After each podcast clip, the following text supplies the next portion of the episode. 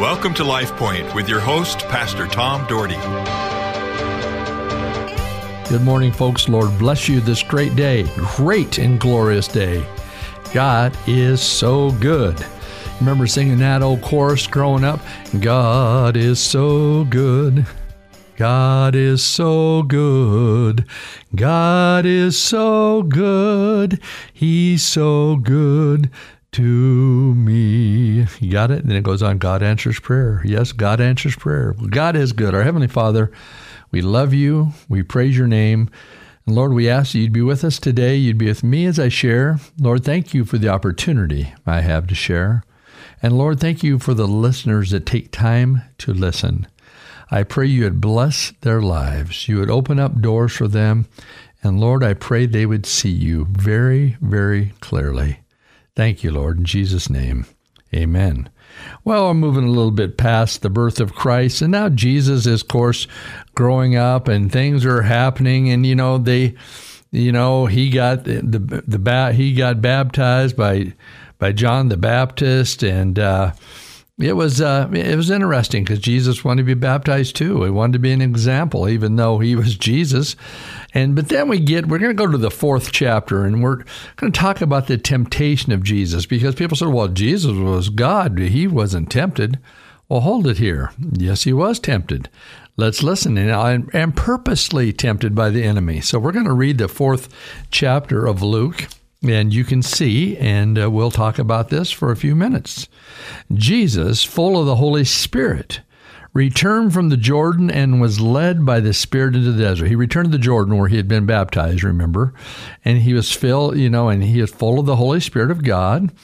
And he returned from the desert where for 40 days, listen to this, not for an hour, not for a day, where for 40 days he was tempted by the devil. 40 days. Can you imagine going through 40 straight days of temptation? I don't like going through an hour of temptation. I don't think any of us like dealing with temptation.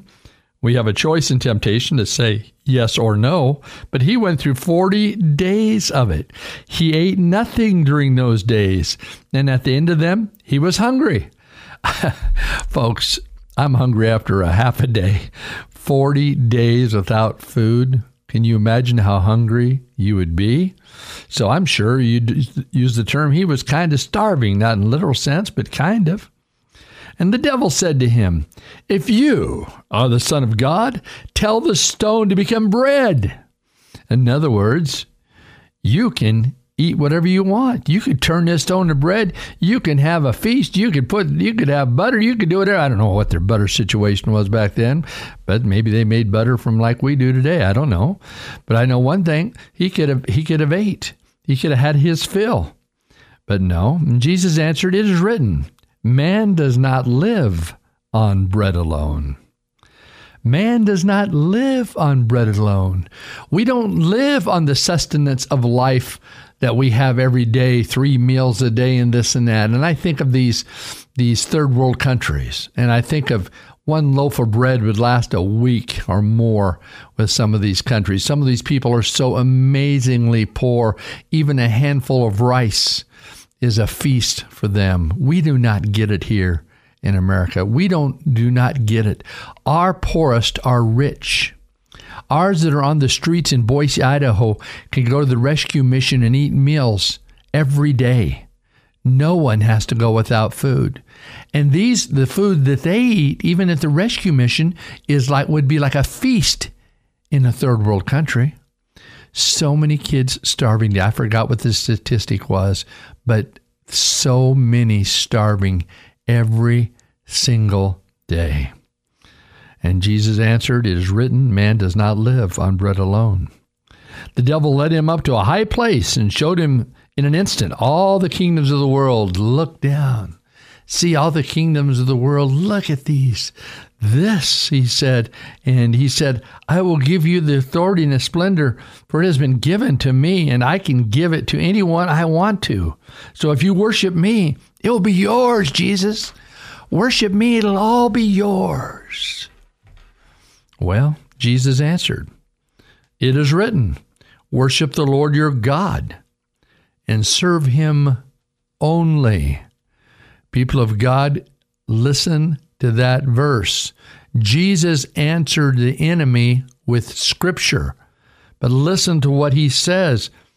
He says, worship the Lord your God and serve him only.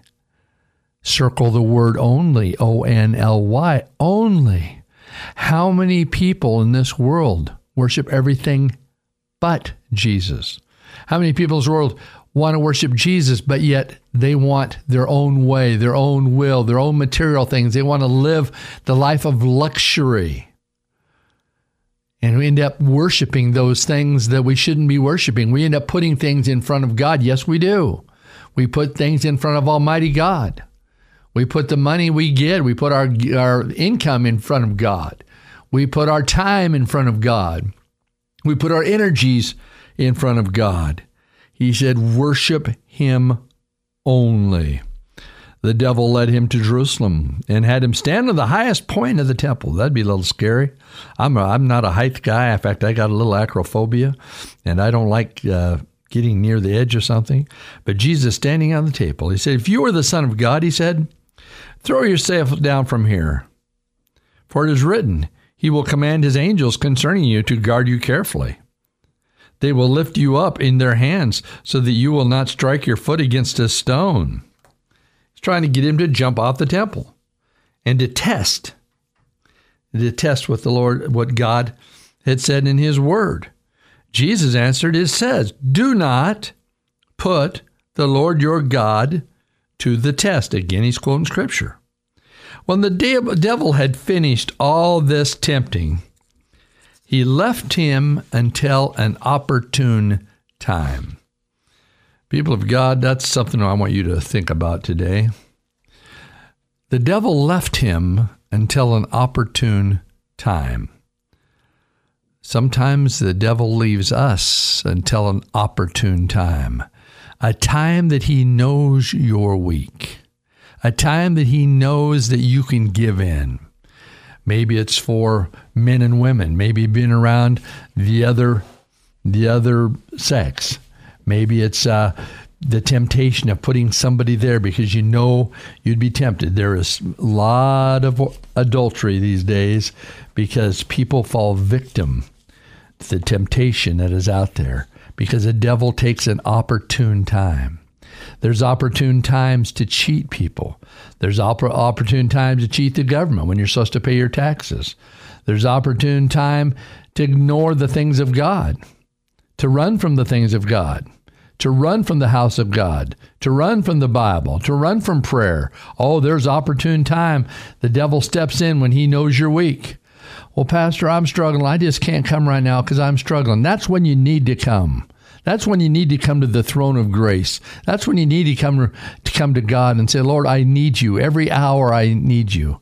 But I feel like a hypocrite. Well, folks, the church is filled with hypocrites. Every church, people that come and they say they live for Jesus and they're not. Every church. There's not a perfect church in the world today. So we all need him.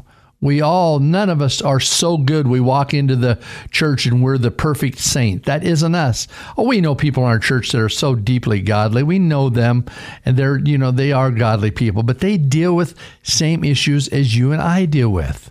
They deal with attitudes. Everybody that joked around my church for the last 30 years is with me and flaggers, because so many times in my life I've run into flaggers that have just irritated me and caused me anger.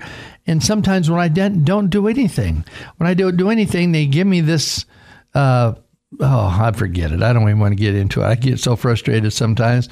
And so now that's a joke. I've run into a flagger lately, but I guess the enemy knows where to get me going at. You know, I remember a few years ago going through Napa, and I went down and it says to stop down, I think. So I stopped, and then I proceed when I was supposed to proceed. And this young girl, I bet she's in her 20s, she's yelling at me profanity. Profanity is as if I did something wrong. I was so angry. I wanted to go back and shake her, but I didn't. I thought that'd cause more of a ruckus.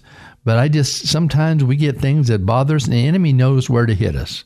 He knows that I'm not the most patient man in the world. And so, of course, where does the enemy attack? Probably in my patience, probably in things that I need to get over. And so we got to recognize those things. But that's what I'm saying. What the enemy said, he left, Satan said he left Jesus until another opportune time. The enemy is looking for an opportune time to get in your life, to destroy your marriage, to destroy your job, to destroy your relationship with your family. He's looking for those opportune times. Don't let him. Stay strong in the Word of God.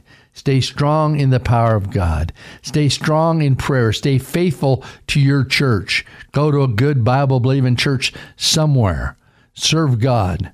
Don't go there and judge your church. You go there and worship God in your church with godly people who will lift you up. And yes, they're all sinners like you.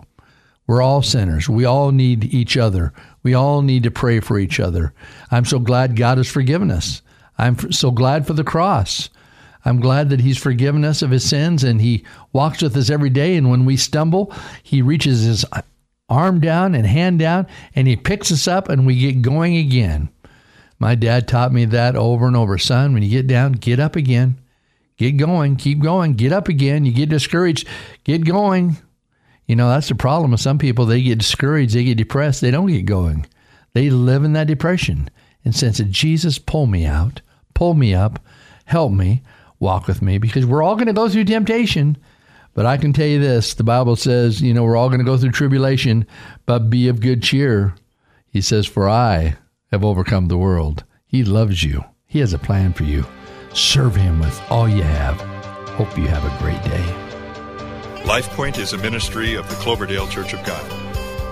If you would like a copy of today's broadcast or would like more information about the church, please call us at 208-362-1700 or write to Cloverdale Church of God, 3755 South Cloverdale Road, Boise, Idaho, 83709. You may also visit us at our website, www.cloverdalechurch.org. Thank you for listening and have a blessed day.